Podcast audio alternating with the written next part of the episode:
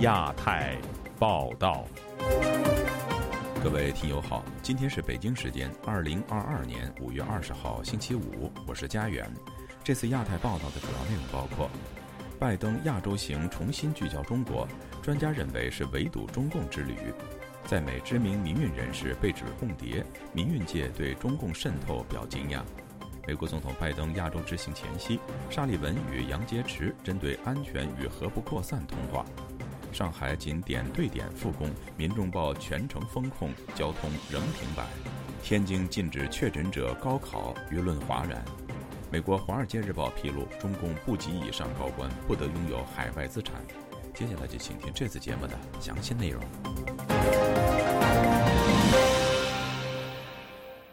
美国总统拜登星期四中午启程，展开任内首次亚洲之行，其目的被认为是重新瞄准中国。中国外交部和官媒对此也作出强烈反应。专家认为，印太地区目前已经形成围堵中国的格局，而这都是习近平和中共自找的。以下是记者凯迪的报道：美国总统拜登将在五月二十号到二十四号访问韩国和日本，这是他就任总统后首次访问亚洲。他将分别会晤韩国新任总统尹锡悦和日本首相岸田文雄。在东京期间，他还将参加四方安全对话高峰会，与澳大利亚总理莫里森及印度总理莫迪举行会面。此外，他将宣布成立由美国主导的印太经济架构。对于拜登这次亚洲行，本台特约评论员陈破空表示：“拜登在这个乌克兰战局稳定下来之后啊，能够腾得出手来。”去在亚洲对付中共了，拜登亚洲之旅就没有明说，就是针对中共之旅，就是围堵共产中国之旅。准确的说，俄乌战争目前已持续三个月，一直是舆论焦点。白宫国家安全顾问沙利文周三称，把时间、精力和注意力放在欧洲与放在亚洲这两者之间并不存在矛盾，而是相辅相成的。美国圣托马斯大学国际研究和当代语言系主任叶耀元教授认为。拜登此刻出访亚洲，是向盟友展示印太战略区和美中对抗还是美国最核心的外交事务。从美方的角度来谈的话，他其实出访亚洲就是要确保他的印太战略区在合作上面有继续的去推展。拜登此行将在二十号首先抵达韩国，展开为期三天正式访问，然后前往东京。二十一号，拜登将同韩国总统尹锡悦举行首脑会谈。这种安排显然打破了美方以往惯例。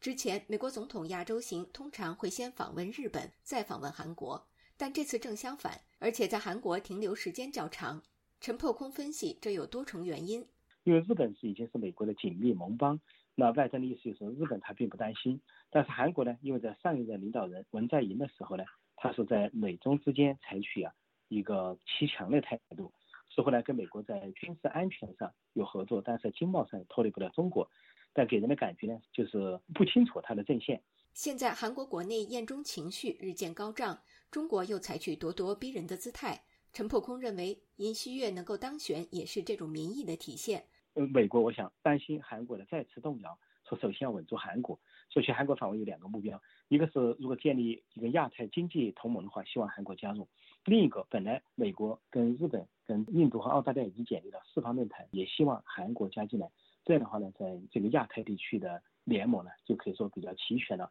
按中共的说法，就是亚洲版北约的拓展。白宫国家安全顾问沙利文周三说，拜登将在东京宣布成立由美国主导的经济组织——印太经济架构。日本首相岸田文雄及澳洲、东南亚、东北亚领袖也将视讯与会。虽然受到中国压力，韩国政府十八号依然表示将作为初始成员国加入这一架构。总统尹锡悦也将上线出席二十四号在日本举行的启动会议。同时，由美国五十二名参议员组成的两党团体周三共同致信总统拜登，敦促将台湾纳入印太经济架构。陈破空表示，美国此举某种程度也是与中国主导的区域全面经济伙伴关系协定和“一带一路”进行抗衡，其目的是建立一个以民主经济体为主的印太经济结构。而目前最大问题就是台湾能否加入。按道理来说，台湾是一个不可忽视的经济体，亚洲四小龙之首，应该加入这个经贸协定。但对对于北京、对中国来说，又是一个刺激，可能会跳脚。说拜登会谨慎选择，但是现在美国国会和民意都可能有压力，要把台湾纳入这个。台湾的话题将是敏感的，而其他国家的加入啊是迟早的事情。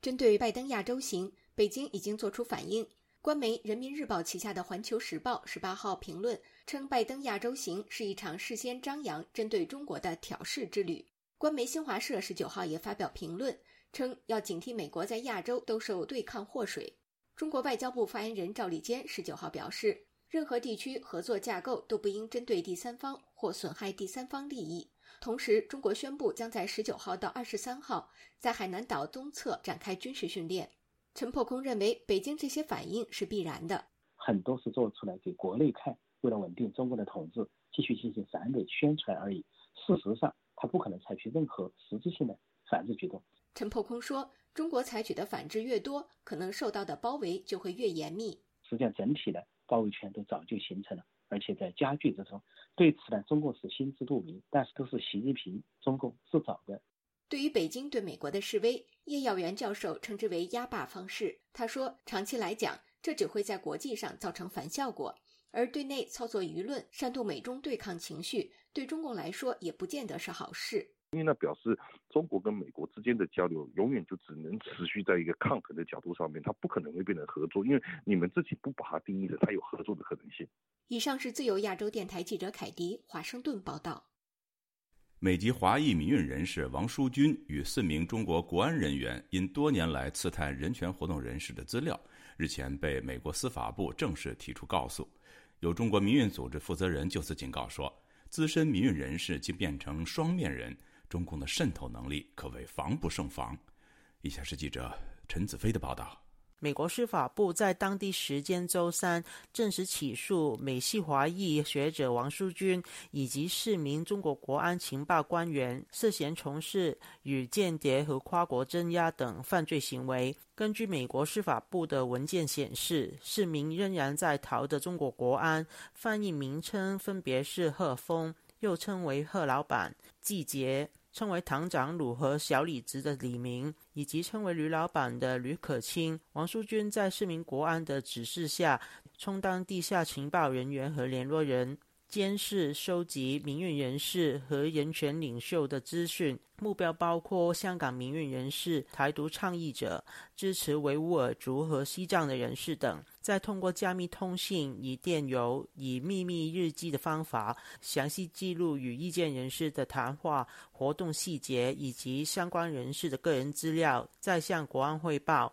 王淑君在今年三月时被逮捕。美国警方在他的家搜出大约一百六十三篇发给中国国安的日记。美国司法部表示，中国政府无视美国法律，美国不会容忍中国向美国公民施压，会把违法者惩之以法。根据美国纪念胡耀邦赵子阳基金会的网站显示，基金会在二零零六年成立，王淑君在二零二一年担任副会长。华人民主书院协会理事长曾建元表示，在二零一二年时曾经参加基金会的活动，活动的主办人就是黄淑君。曾建元表示，王淑君在美国民运人士圈子非常活跃，知道他涉嫌为中共当间谍的消息，也感到惊讶，感慨很难防范中共的渗透工作。王淑君在我们这个圈子就很活跃，我跟他没有直接接触了哈，我知道他，我们很多人也认识他，大家对他很熟悉，也不会对他有所忌惮。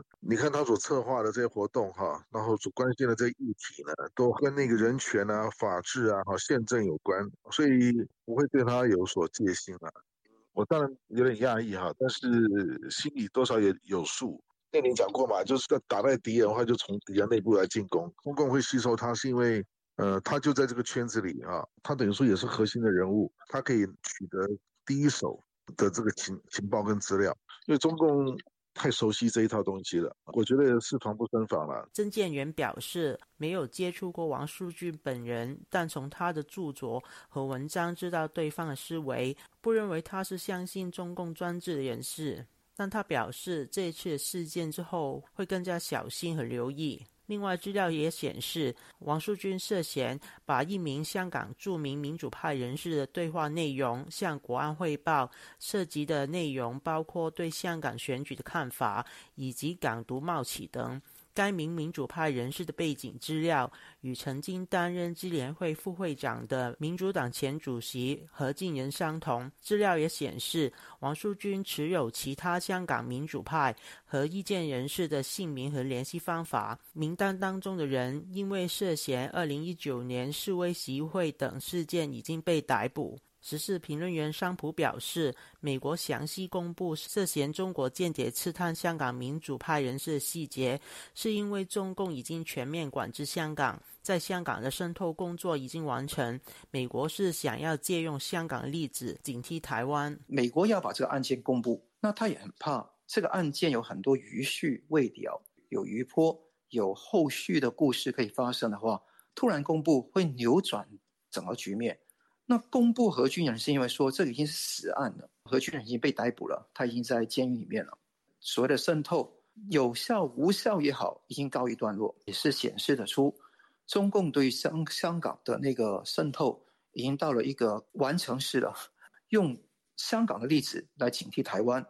中共的所谓的渗透情况是进入得到不同的方面。桑普表示，从美国公布王淑军案件的资料反映，中共渗透的方法有三方面。因为中共的渗透起码三种啊，据我了解，红的，好像民青年工工联会一看就知道他是跟你呛声；另外一种是灰的，用呃隐蔽的方法沉潜在不同的地方，你觉得是人畜无害的人，普通一个商人而已；另外一种是贴到你那边去，比方说比黄更黄，比绿更绿。能够刺探里面的信息，所以这三套不同的系统，他们都可以同时的运作，而发挥它的作用。桑普认为，美国公布案件的资料，也是反映美国不会放松打击中国在不同国家的情报和渗透工作。相信这次的案件也会对英国、欧洲、加拿大和台湾等起到一定的警惕作用。自由亚洲电台记者陈子飞台北报道。美国总统拜登即将启程访问亚洲，行前，美国国家安全顾问沙利文与中共中央外事委员会办公室主任杨洁篪通话。这次通话是延续两人三月十四号在罗马的会谈，主要聚焦在安全与核不扩散议题。而中国外交部的新闻稿则把重点放在台湾，强调台湾问题是中美关系中最重要、最敏感和最核心的问题。详情，请听记者黄春梅发自台北的报道。美国总统拜登预计在二十号出发前往韩国与日本访问，这是拜登上任后首度的亚洲访问行程。在拜登出发前夕，沙利文与杨洁篪通话。在白宫的声明指出，这一次通话是沿袭三月十四号双方的罗马会面。聚焦区域安全问题与核不扩散问题，同时沙利文和杨洁篪还讨论了俄罗斯对乌克兰的战争以及美中关系中的具体问题，但并没有提供更多的细节。而中国的外交部发布的声明提到，近来美方在台湾问题上实际行动与表态大相径庭。如果美方执意打台湾牌，在错误道路上越走越远，必将把局势引向危险的境地。日本产经新闻台北支局长石坂民夫对拜登的亚洲行下了注解。那也就是美国现在已经很明显，这个俄乌战争基本上已经结结论已经出来了，这个俄罗斯已经被打残了嘛。那么下一个。你怎么对付中国是美国最大的呃一个呃战略目标，现在已经开始布局了。石板民夫指出，过去韩国文在寅政府较亲中，成为中国包围网的破口，这一次补上了。另一方面，美国希望日本能在亚洲安保问题上发挥更大的作用，目的也是对付中国。石板认为，中国最不愿意看到的是台湾成为围剿中国包围网的主要角色。台湾问题被美国突破了的话，会直接牵扯到中国内政嘛？他们只只是防守台湾的问题，但是台湾问题突破不推破，对美国来说是完全没有风险的嘛？在拜登访问日韩之前，中国国务委员兼外长王毅抢先一步固装。王毅先是在十六日与韩国新任外长朴正举行事项会晤，提出中韩关系的四个加强，包括加强沟通协调、互利合作、人文交流和加强国际合作。王毅随即在两天之后与日本外相林方正举行视讯会晤，提出做好三件事，首要就是切实把握两国关系正确方向。美国德州山姆休斯顿州立大学政治系副教授翁履中接受本台访问，对于沙利文与杨洁篪对话的解读：中美之间的冲突现在看起来呢是目前还是一个僵局，没有解决。虽然有沟通管道，可是其实还没有找到共识。翁旅中形容，俄乌战争后，现在的国际局势是大国进入盘整期，中型国家正在崛起，增加他们的影响力；小型国家求自保。美中国内经济都面临很大的挑战，双方都在盘整，但是又必须对外展现强烈的影响力。去做亚洲之行的访问，是要拉，是要确保亚洲的盟国继续感受到美国 Pivot to Asia 仍然是运作当中的。它是加强了对台湾的支持的力道，因为他知道中国在意这件事。那其实中国也很清楚的知道，美国就是要去强化日本跟韩国的合作。拜登访日期间，二十四号也将与澳洲、印度和日本领袖召开四方安全对话首脑峰会。自由亚洲电台记者黄春梅台北报道。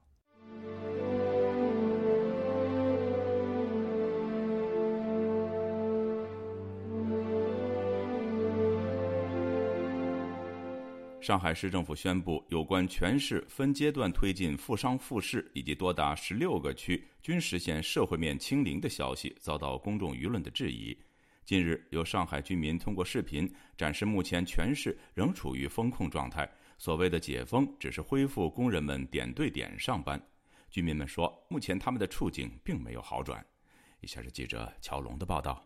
上海市政府宣布，该市自本周一起推进复商复市的解封措施，近期受到民间质疑。居民通过视频和图片质疑当局所言和当地媒体对上海繁荣景象的报道。直指当局造假。本周二，一段上海市民庆祝解封的视频在网上热传。然而，发布者说，上海市闵行区龙柏三村小区并未完全解封，而部分居民在摆拍庆祝解封视频时，被一位大爷当众拆穿，并制止围观群众，也怒斥形式主义。视频中，一名男子阻止庆祝解封的几个居民，双方发生争执。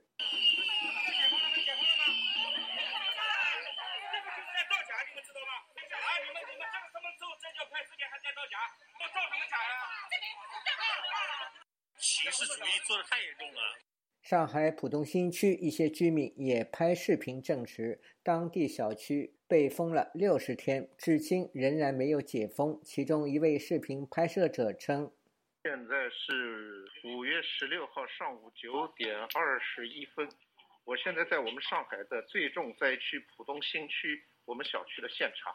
我要给你们看看，现在上海没有解封。你们现在所看到的新闻，我不知道是怎么理解的，反正。”我们小区被封了六十天以后，现在依然一个人都不能出去，每天就是不停的核酸检测、抗原检测、核酸检测、抗原检测。这名男子说：“除了核酸检测，每天最重要的事就是抢菜。物资供应始终还没有得到很好的解决，但是已经饿不死了，这就是真实的情况。所以说，你们新闻媒体上看到的，那我就要想请问。”如果一个两千八百万的城市当中有五十万或者七十万的人口，他们只是现在因为复工复产的需求，点对点的定向的工作复工复产，这就叫解禁解封了吗？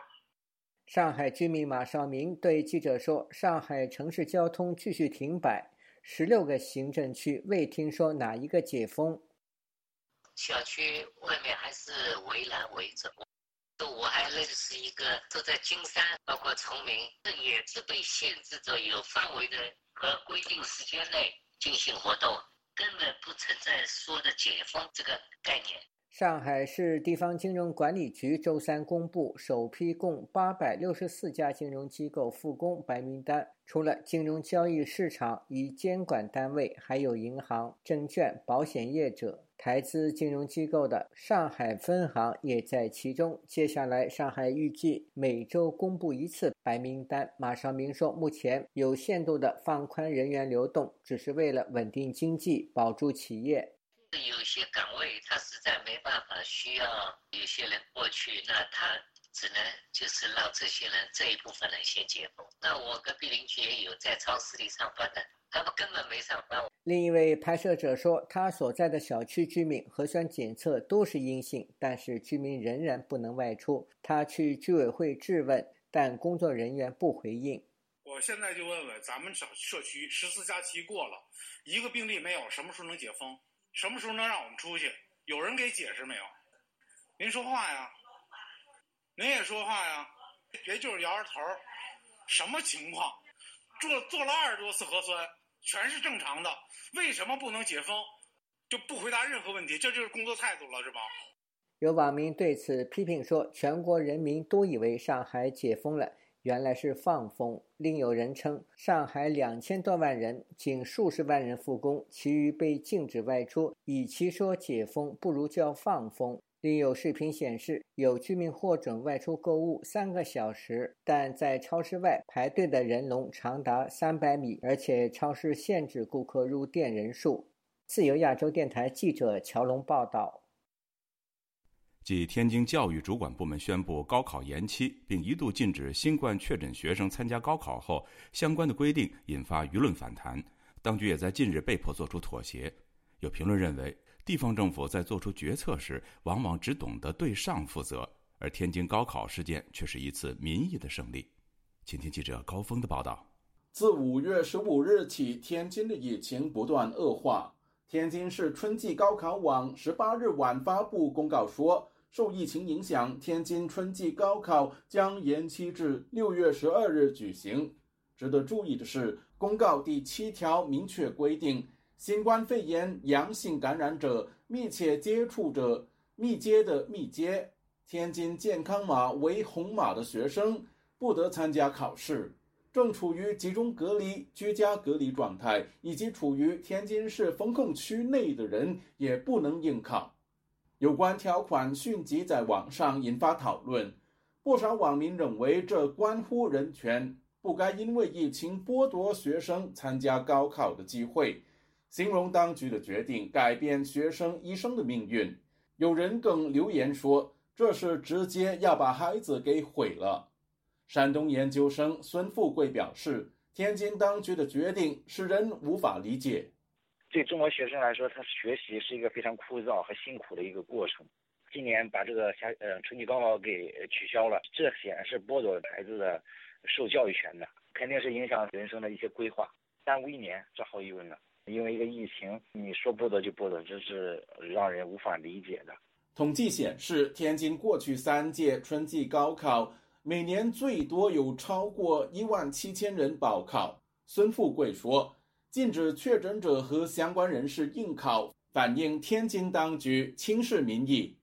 对上负责一定是首位，其二再考虑民意。呃，政策上他会倾向于靠近中央。”紧靠中央，维护政府的权威，他不能没有底线的。他也考虑社会的稳定性。参加春季高考的学生家庭并不多，但是问题是这部分家庭就是一个群体，而他对这个社会还造成了一定影响。所以说，他还还是要看民意进行一些调整。嗯，政府的清零政策来说，他这个政策执行的是有一贯性的、有一致性的。你如果清零，必须这么做。但是问题是，清零政策本身是有问题的。在民意压力下，事情出现戏剧性发展。五月十九日凌晨，天津考试院突然修改条款，把公告中原先的“不得参加考试”调整为“不在常规考点参加考试”。教育界人士、湖北潜江市前人大代表姚立法对天津当局的修正表示欢迎。呃，新冠检测的时候，人挤人，人挨人。基层的那些工作人员视而不见，哎，但是对待我们的考生的时候，啊，就就就这样苛刻，啊，这个是这个做法是啊错的。本身考场的话呢，就是单人单坐，可以做到人不接触，而且保持一定距离，在一个特殊的环境呢，就按照给他考试，啊，他就是和所有考生一样，就去考试就行了，啊，什么事都又不会有。有网民也为天津当局的决定点赞，认为。在哪里高考无所谓，最重要的是高考的权利得到保证。有人更在留言里附加胜利手势，认为天津当局肯让步是民意的一次重大胜利。自由亚洲电台记者高峰香港报道。美国《华尔街日报》星期四披露，中共中央三月份的一项内部指令要求部级以上的高官以及亲属不得拥有海外资产。外界对此议论纷纷，有人认为这是中共为了防止西方对俄罗斯那样的制裁，也有人说这仍然是出于习近平的道德洁癖。请听记者王允的综合报道。《华尔街日报》把这一消息放置在俄罗斯因为入侵乌克兰遭到西方广泛的经济制裁的背景下，分析说，这表明北京想避免其高级官员遭受俄罗斯高官和寡头们遭到的制裁。这似乎切中了时弊，但中国战略分析杂志社社长李伟东认为这种说法有些牵强。在我看来，就是个炒作，没有什么部级官员还在外边还有资产这回事儿啊，这个前提不存在。他有，他早都清理过了。《华尔街日报》获得的中共内部消息指出，根据新的指令，中国部长以上的高官配偶及其子女不得在海外拥有地产或商业公司的股份，否则官员得不到晋升。这些高官及直系亲属也不得在海外金融机构开设账户。本台记者查阅了中国政府的公开文件，其中2017年的一份文件规定。党政机关县处级副职以上的干部必须报告本人及配偶、子女在境外的从业情况以及存款和投资情况。更早的时候，从1995年开始，中共内部也有相关的文件，但以上要求中并没有明确提出部级以上的高官及其亲属不得拥有海外资产。这次的规定显然更进一步。而副处级以上党员干部申报财产的规定虽然已经出台了多年，但外界很难获知这种申报的执行情况。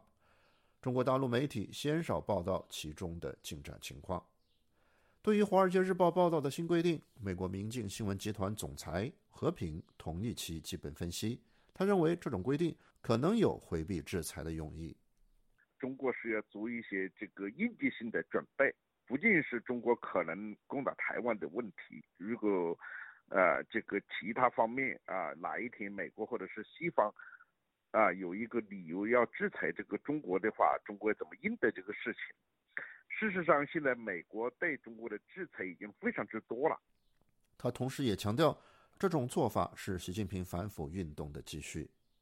习近平他自己的政治的洁癖啊，和他上台之后啊。要建立自己的这个班底，要建立自己的势力，要建立自己的这个道德的感召力，他对腐败的这个打击是前所未有的。但中共中央这一规定的相关消息还比较粗略，外界并不清楚这种规定将如何实施，这就留下了很多的问号。和平分析说，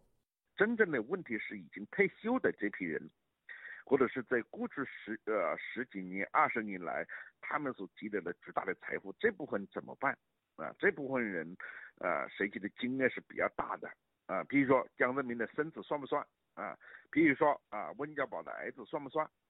他认为现任官员应该问题要小一些，因为年轻一点的干部如果想在政治上发展，就会在贪腐上有所收敛。华盛顿民间机构信息与战略研究所所长。经济学者李恒清则认为，关键是这种规定办不到。中国的高级干部，你要算上他们的身，他们的这个资产呢，都是富可敌国的，他们也害怕，那么就把它藏到海外去了。他那些钱来的，绝大多数没有好来的。他申报就是等于把这个把柄先交给自己的领导。李恒清说：“如果中共中央真的查起来，这些权贵们一般会采用白手套的形式回避这些规定。”他们应该是早就做好了准备。自由亚洲电台王允华盛顿报道：今年夏天，中国将迎来人数最庞大的一届高校毕业生。在毕业即失业问题依然严峻的形势下，最近的一份公务员录用名单中，更见北大博士录用基层城管。有分析指，中国高校毕业生面临最糟糕的就业寒冬。以下是记者陈品杰的报道。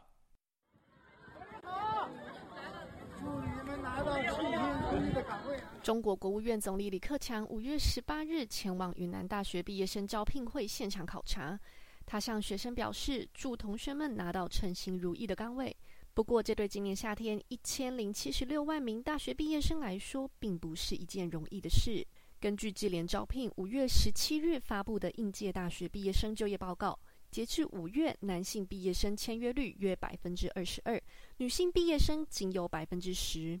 今年中国将迎来超过一千万名大学毕业生，人数再创新高。不过，国内经济增长缓慢，上海、北京等大城市接连受到疫情冲击，应届毕业生的就业问题更加困难。北京日前公布，二零二二年拟录用公务员名单中，许多录取者都为中外名校毕业，其中更高达三分之二拥有硕士或博士学历。由北京大学博士报考并获录用，将担任北京某街道城管执法一职；也有海外名校英国曼彻斯特大学的海归硕士录用城管监察。一名在美国普渡大学攻读博士学位的中国留学生向本台坦言。现在中国就业情况严峻，因此他在博士毕业之后暂时没有返回中国的计划。他说：“我请同事代读。现在的就业是很难啊。我认识的人在中国的大部分在考公务员，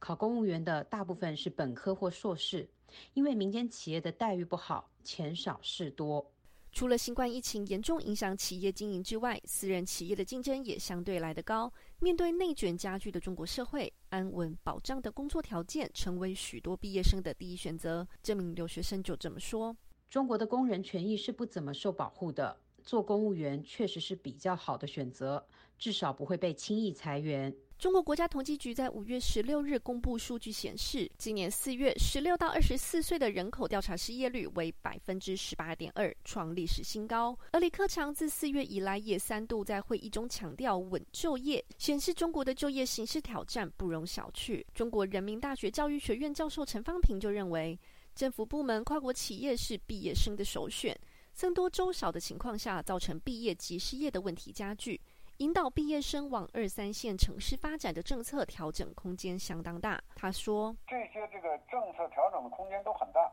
那么关键是这个国家相关的一些政策怎么去引导大家？呃，不是说只有在北上广才有机会。中国那么大，应应该让让哪怕是一个乡村都让他有充分的机会。”前白宫国安会中国事务主任何瑞恩在五月十六日举办的一场研讨会上也提到。中国面临城乡发展不均，以及城市农村居民的资源和机会分配不平等。由于中国有相当严格的户口制度及允许人民在国内流动的登记制度，这件事加剧了城乡发展分歧。由于人民在这个国家流动非常困难，因此限制了顶尖人才到可以发挥他们最大才能和潜力的地方。智联招聘发布的《二零二二大学生就业力调研报告》就显示。不少毕业生已经主动降低就业期待，譬如本届毕业生的平均期望月薪为六千两百九十五元人民币，比去年的六千七百一十一元减少百分之六。中国媒体联合早报就访问一名苏州大学的应届毕业生，他坦言，面对就业难的困境，他已经不抱着到一线城市或大型企业上班的希望。现在只要在招聘网站上看到适合的岗位，不论哪个城市，只要公司规模不小于一百人，薪水不低于六千元，他都会投出简历。自由亚洲电台记者陈品杰华盛顿报道。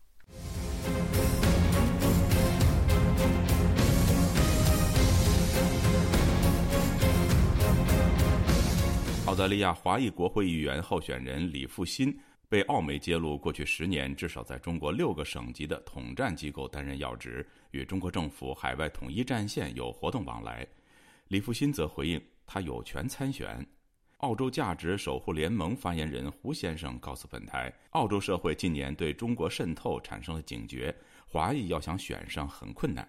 请听记者夏小华的报道。澳大利亚选举周六举行，三月宣布独立参选澳大利亚参议院议员为一所中文学校创办人兼校长的李复兴，被揭露曾经身兼中国省级统战部的官职，与北京过从甚密，却鲜为人知，也说不清楚。澳大利亚广播公司 ABC 十六号报道，住在堪培拉的李父亲，过去十年至少在中国六个省级的统战机构担任要职。他九零年代到墨尔本攻读教育学的博士，二零零三年在堪培拉创办澳大利亚标准中文学校，目前四个校区共有数百名的儿童和成人的学生。澳广报道，二零一五年李复兴获选中国华侨国际文化交流促进会委员。根据该章程，委员会成员只能在中国政府部门或是大使馆的推荐下任命。二零一五年，李复兴另外成为世界汉语教学学会三位执行委员会的成员之一。世界汉语教学学会是由孔子学院总部，也就是汉办监管的中国政府附属单位，汉办则与统战部有关。而孔子学院在各国被抨击破坏学术自由、打压西藏和台湾等议题。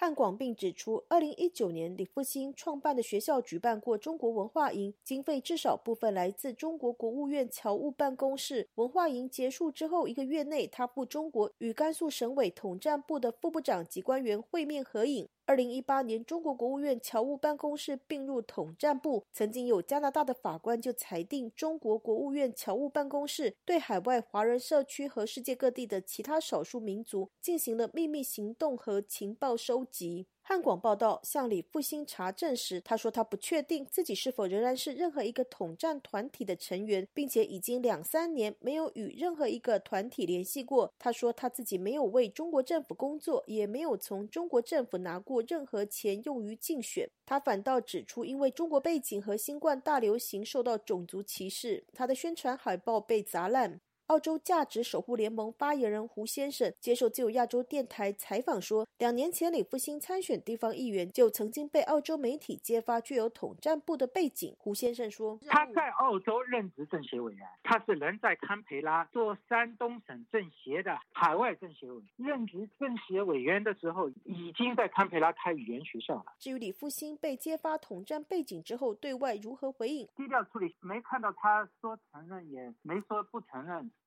他就不吭声，我想他应该也知道他当选胜选的可能性极低，所以呢，他也不说话。估计这样参选就是为了提高一点知名度而已。以山东政协和李复兴的关键字搜寻，可以看到不少李复兴过去参与活动的照片。不过，李复兴的脸书粉丝页不见揭露统战部的资历和照片。他参选文宣只写着在澳大利亚住了二十九年，希望发出更公平的声音。竞选口号为为大家发声，为和谐。站台，他的竞选政策包括倡导社会团结和民族和谐，以及主张国家安全和国家利益均衡的国际关系，支持接纳和吸收更多的海外移民以及留学生。胡先生指出，李复兴参选是合法的，他有权利参选，但胜选的机会几乎是零。澳洲民众对中共的讨厌程度超过百分之八十，主流的人个不知道他，所以呢，选他的可能性很低。还有华人里面讨厌共产党的也不会选他，台湾人更不会选他。胡先生说，如果被证明是中共代理人涉及间谍罪，依照反渗透法将被判刑坐牢，即便当选也有法律可办。曾任职中共统战部，流亡到印度后考取西藏流亡政府公务员，曾任藏人行政中央澳洲华人事务联络官，现在是驻台代表的格桑坚称接受自由亚洲电台采访，表示自己没有和李复兴接触过，一般跟中共大使馆跟中国社区关系密切者，对于在当地争取西藏、维吾尔、香港、台湾自由民主人权者，不敢接触联系。格桑坚称说，在中国统治下，跟中国单位机关共事过肯定不少，有这样或是那样的背景，并不是新闻。最大的问题是出来以后是不是如实回报，尤其在其他国家参选，更有责任主动向选民揭露。比如，我也曾经在中国的统战系统工作过。当我流亡到印度的第一天，在尼泊尔西藏的接待站，我就说我就是中共统战系统出来的一个工作人员，但是我是待不下去，要投奔到自由世界。投奔到我们的政府的这一个工作里面，因此我九九年到印度参加我们西藏流亡政府的工作到至今，我跟所谓的统战系统或者说所谓的这类不会有任何的这样的瓜葛或者联系。那我现在看到像李复兴这样的，他们好像选举以后人家曝光出来，他才有这样的经历，那就说明是不是在故意在隐瞒这个历史？格桑坚曾提到，根据报道，李复兴参加的海外联谊会有很多是。受到中共统战系统驻外大使馆操控，犹如中共的驻外代理机构。你要参选，你已经都已经成为了澳洲的公民，你又在做从事那种中国的所谓的啊华人华侨海外联谊会议这样的理念，包括那个孔子学院，而且一直要回去被颁发什么奖状，一直在参加统战系统的一些工作，那就是要值得怀疑的一件事。格桑坚参提到，新西兰就曾经出现华裔的国会议员杨健被国际媒体体揭发是中共军事学院培养的间谍。另外，香港出生的澳洲众议院议员廖婵娥曾经声援反送中，后来被指是疑似共谍的争议人物，闹得沸沸扬扬。格桑坚称认为，不揭露、不诚实、说不明就值得怀疑，不能反过来说有权利参选。自由亚洲电台记者夏小华台北报道。世界卫生大会即将在二十二号登场，台湾外交部发言人欧江安十九号证实，台湾至今还没有收到邀请函，对此感到不满和遗憾。与此同时，美国联邦参议院两党外交领袖十八号带领五十名参议员联名致函美国总统拜登，呼吁把台湾纳入印太经济架构。以下是本台记者黄春梅发自台北的报道：第七十五届世界卫生大会即将在五月二十二日到二十八日举行。美国国务卿布林肯十八日发表声明表示。美方强力主张世界卫生组织以观察员的身份邀请台湾参与世卫大会。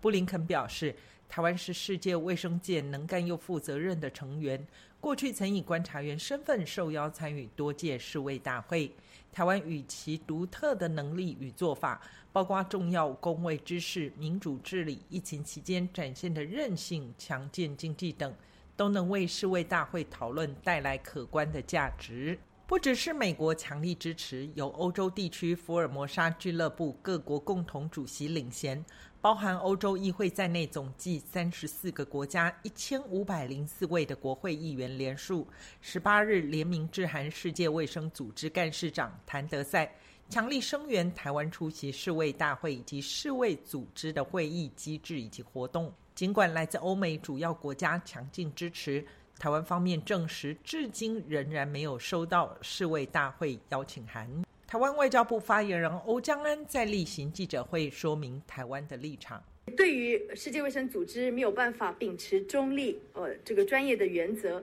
也在忽视台湾来参与世界卫生组织的相关机制活动，以及出席世界卫生大会 （WHA） 这样的一个必要性跟急迫性。我们对于 WHO 再度拒绝。台湾以观察人的身份出席世界卫生大会，我们要表达不满以及我们的遗憾。蔡政府从二零一六年上台以来，连续扣关世卫大会大门失利，但是国际挺台参与国际组织的声音有增无减。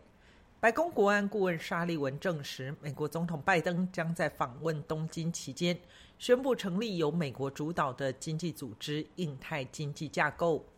美国联邦参议院外委会主席梅南德兹、共和党首席议员李契十五日带领五十名跨党派参议员致函美国总统拜登，呼吁邀请台湾参与。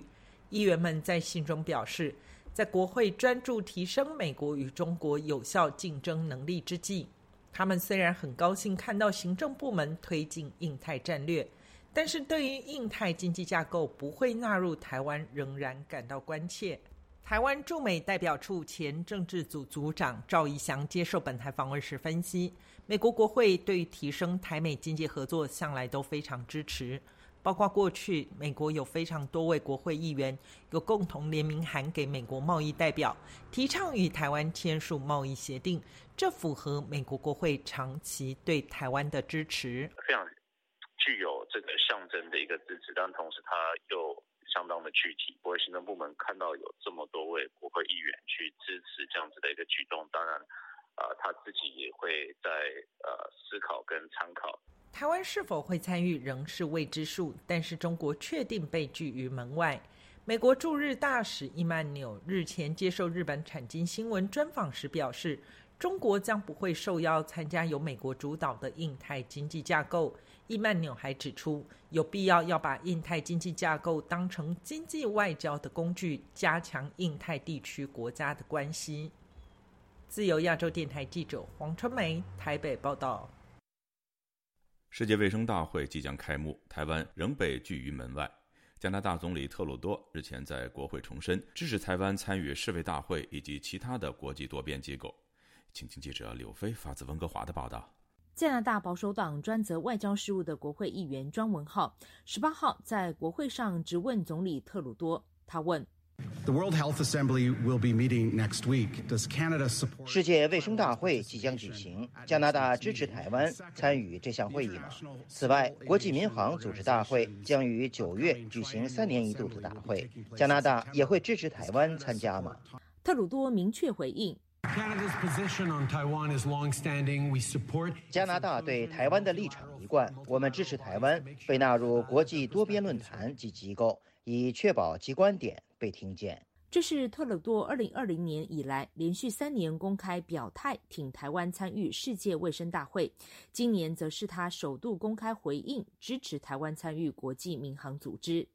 驻加拿大台北经济文化代表处感谢总理特鲁多的支持。过去半个月，台湾一词在加拿大国会上屡被提及。众议院卫生委员会先在四月二十七号无异议通过动议，支持台湾全面参与世界卫生大会与世界卫生组织。随后，交通委员会、外交委员会也相继在五月五号以及五月十六号无异议通过动议，支持台湾全面参加国际民航组织。上周五十三号，国会议员古博也质问联邦卫生部长杜可洛斯，为何加拿大卫生研究院将台湾奖助金申请者国籍标注为台湾中国的一省？他说这是错误的，因为台湾不是中国一省，台湾就是台湾。但是，尽管国际间支持台湾的声音不断扩大，可惜台湾依然被拒于国际组织或会议之外。这些政治表态真的能起到作用吗？加拿大亚裔活动协会执行长吴权义说：“一如西方对俄罗斯侵略乌克兰的表态支持一样，纵使没有直接出兵，其他的支持方式正鼓舞着乌克兰。对台湾问题也是，现在的点滴支持都将凝聚成更大的力量。这个支持是必要的啦，不出声这个更惨啊！我觉得他有些时候是一需要一段时间的啦，那个 transformation 需要到变成另外一种力量。”回归到一个事实，就是现在的所谓的邦交国或非邦交国已经没什么意义了。你的实质关系是最重要的。台湾驻加拿大代表陈文仪也感谢加拿大和其他盟友对台湾的重视。他说，台湾承诺会在全球疫后供应链重建、民航安全、经贸联结等领域。持续与加拿大等理念相近的国家携手合作，维护并促进印太区域以及全球的和平、稳定、繁荣。自由亚洲电台记者柳飞温哥华报道。本周四，法国战略研究基金会高级研究员倪亚玲所著新书《台湾面对中国》正式出版。他在书中质疑有关台海即将爆发战争的可能性，并且指出，如果中国对台湾发动军事行动，可能会引发中共政权的垮台。以下是记者蔡玲发自巴黎的报道。法国战略研究基金会高级研究员倪亚玲接受自由亚洲电台访问时表示，他想写这本有关台湾的书已经有很长一段时间了，因为太多人对台湾是不是一个国家。为什么不是一个国家？提出很多问题，不止在法国，也不是只有记者和学生，几乎大家都很难理解台湾的真实情况。此外，北京政府不断以台湾是中国的一部分为理由，宣誓要统一台湾。写这本书是要更好的解释台湾的情况，并且呈现台湾有自己的认同。也拥有非常重要且特殊的政治认同。他认为，台湾从来都不属于中国，台湾从来没有被中国控制过。倪亚玲在书中描述了台湾的历史、社会和政治特点，以及地缘政治的利害关系，以至于到今天，只有百分之五的台湾居民感觉到自己是中国人，虽然不被联合国正式承认。却是中国国家主席习近平觊觎的对象。倪亚玲表示，他想要指出台湾是如何对中国构成挑战。他说：“首先，这是一个政治挑战，因为中国的论述解释民主是西方价值，不适用于中国文化。台湾的民主则相反的证实了民主是可以在中国文化的世界里开花的。而且，台湾的民主是一个极其先进的民主，可能比其他亚洲民主国家更为先进。我想，有关社会方面的问题，台湾也处于前锋的位置。呃，台湾对于中国而言也是一个战略性的挑战，因为很明显，台湾存在的事实阻止了中国向中国海、向太平洋扩张，并反对美国的野心。这也是为什么中国要夺取台湾的原因。他认为中国正变得更加激进和封闭，而台湾在世界其他地方看来越来越合法化。台海局势紧张、操弄和挑衅日益增多。他在书中演绎了目前两岸关系可能的方案。他说：“一是中国要统一的方案，以类似香港的一国两制原则，但是我们已经看到了在香港发生的事，所以这个方案是不可行的。”中国绝对不可能信守承诺，香港就是一个反例的示范。他认为另一个方案是军队的武力征服，但中国对台湾发动军事行动可能会引发中国政权的垮台。尼亚林说：“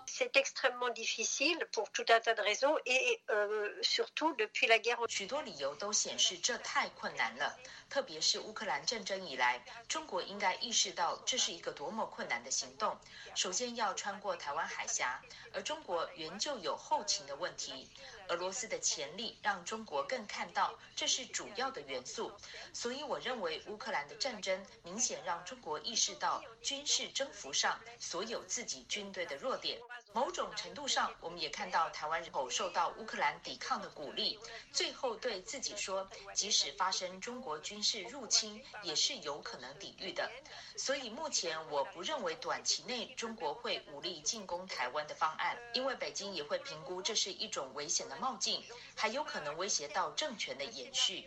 尼亚林认为，台湾与乌克兰有两个共同点：一是实现民主化并转向西方，对专制政权形成挑战；二是涉及到对民主国家的支持。乌克兰战争有助于帮助人们更好地了解，像台湾一样的经济体，民主会受到威胁，也有遭遇袭击的风险，以及来自中国日益增加的压力。尼亚林在书中对两岸关系的结论是。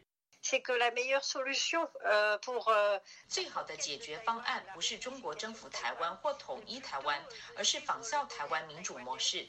当然，从上层开始，但渐进式的发展开来，用选票选出中国领导人的同时，这个领导人决定遵循这个台湾模式。民主化对中国政权而言将是唯一的可行的，从长远来看也是可能的且更和谐的解决方案。中国与其想象军事征服统一台湾，似乎更应该以台湾模式来取胜。尼亚林自认这个结论可能过于乐观，但在他看来却是唯一长期的可行方案。自由亚洲电台记者蔡玲巴黎报道。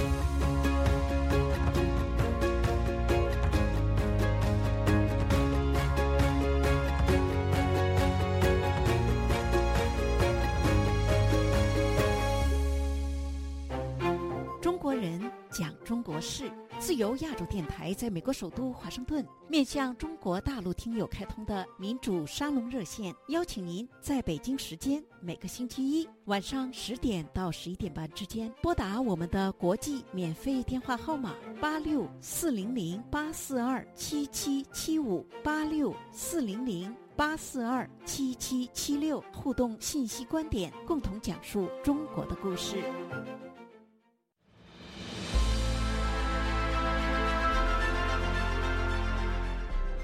用暗网访问自由亚洲电台，避开老大哥的眼睛。为了协助读者能够安全地获取被中国政府封锁的新闻，自由亚洲电台联手开放科技基金为公众提供暗网入口。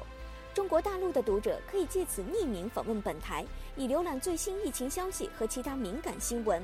该暗网普通话网址是：h t t p s: 冒号斜杠斜杠。www 点 rfa 六二 zl 六 z 六 o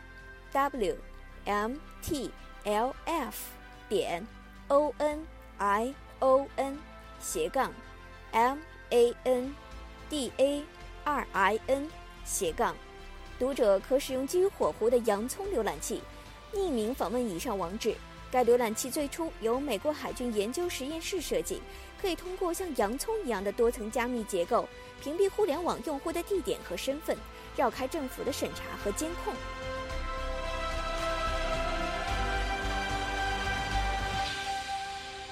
听众朋友，接下来我们再关注几条其他方面的消息。西藏流亡精神领袖达赖喇嘛的办公室星期四发文说，达赖喇嘛当天在他位于印度达兰萨拉的住所。会见了去年底刚刚上任的美国西藏问题特别协调员泽亚，藏人行政中央司政边巴次仁以及美国驻印度大使馆临时代办拉希纳也参加了这场会见。